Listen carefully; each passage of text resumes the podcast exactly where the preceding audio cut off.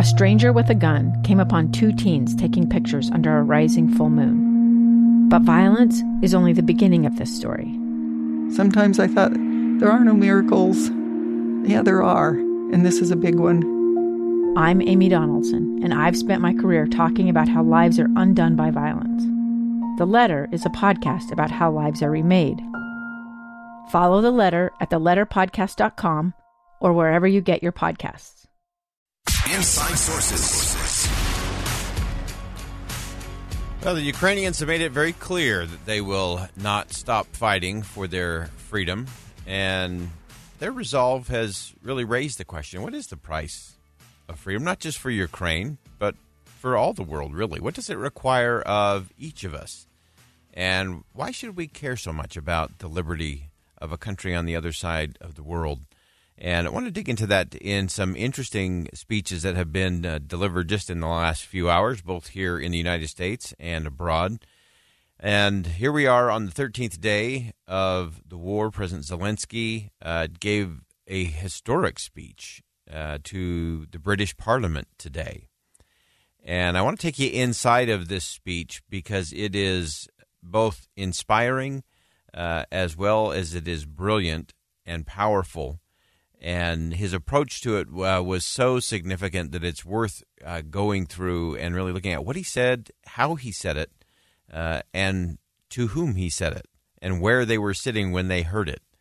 Uh, so, again, this is on the 13th day uh, of the war, and you had President Zelensky uh, joining the UK Parliament by video and delivering a speech to the Parliament and invoked the words of one Winston Churchill. The question for us now is to be or not to be. You all know this Shakespearean question. For 13 days, this question uh, could have been asked, but now I can give you a definitive answer. It's definitely yes to be. Um, and I would like to remind you the words that the United Kingdom have already heard, uh, which are important again we will not give up and we will not lose. We will fight till the end at sea, in the air. We will continue fighting for our land, whatever the cost. We will fight in the forests, in the fields, on the shores, in the streets. I would like to add that we will fight uh, on the on the banks of different rivers like Dnieper. So that was President Zelensky speaking to the British Parliament today, and of course invoking Winston Churchill, uh, talking about uh, their unwillingness to give up, uh, that they will fight to the end uh, at sea and on land, uh, that they will take the fight to the streets, that they will fight, uh, as he concluded, there on the banks of different rivers uh, in Ukraine. And of course, I think the the power of using Winston Churchill's own words, speaking to the British Parliament, listening to it in the House of Commons, uh, I, I think that is so rich in meaning, because not only was he, not only is it just a great quote, not only is it just applicable to our time, but it connects the times. Uh, we talk about the fact that history doesn't repeat itself, but it surely rhymes.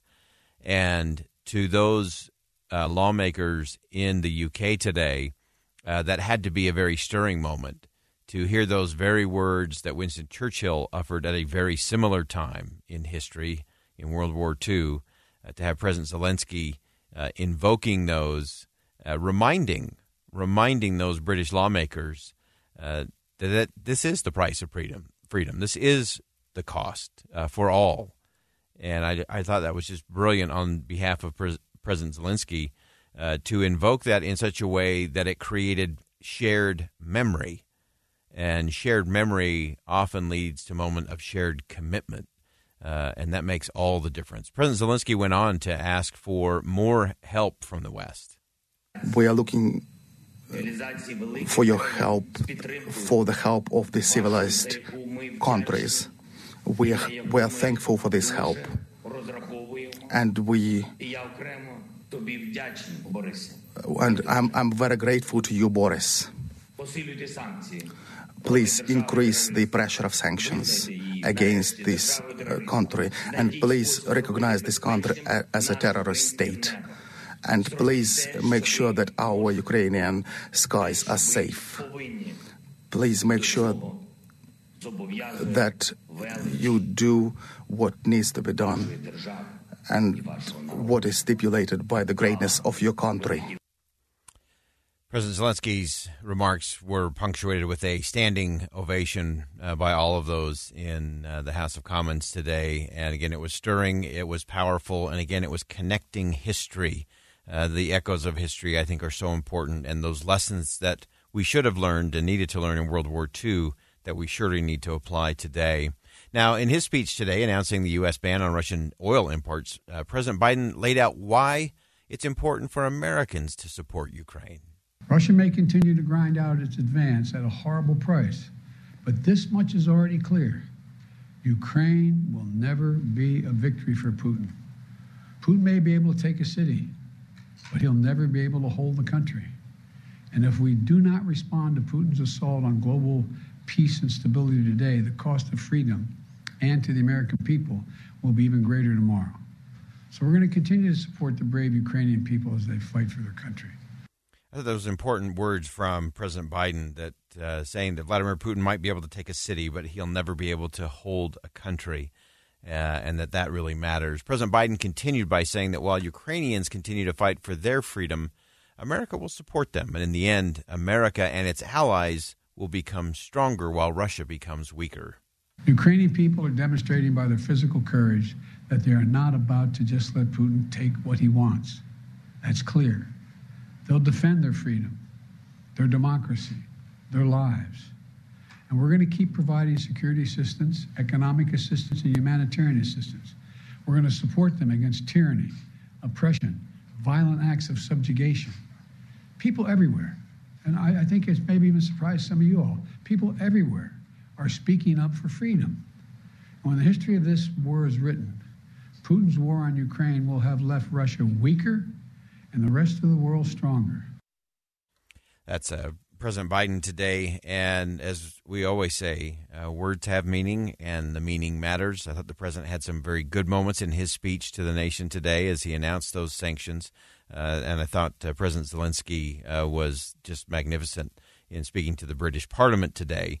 Uh, and both of them really talking about the cost of freedom, the, the price of freedom, and how we actually get to peace. We're going to come back a little later on to a, uh, a quote from uh, Secretary Antony Blinken, who's in Estonia today, uh, equally important and equally powerful. Uh, these are days when words really do matter, and the meaning of those words can make all the difference. We're going to step aside for bottom of the hour news, and when we come back, we'll talk about the no fly zone with Ben Burgess. Some surprising insight coming up there. Stay with us. Two years ago, Americans watched in horror as a crisis unfolded at the Kabul airport. There's desperation and anguish. More than 80,000 Afghans have since arrived in America, but this story is still unfolding. I'm Andrea Martin. In my new podcast, Stranger Becomes Neighbor, we'll find out what happens to these new arrivals in our communities.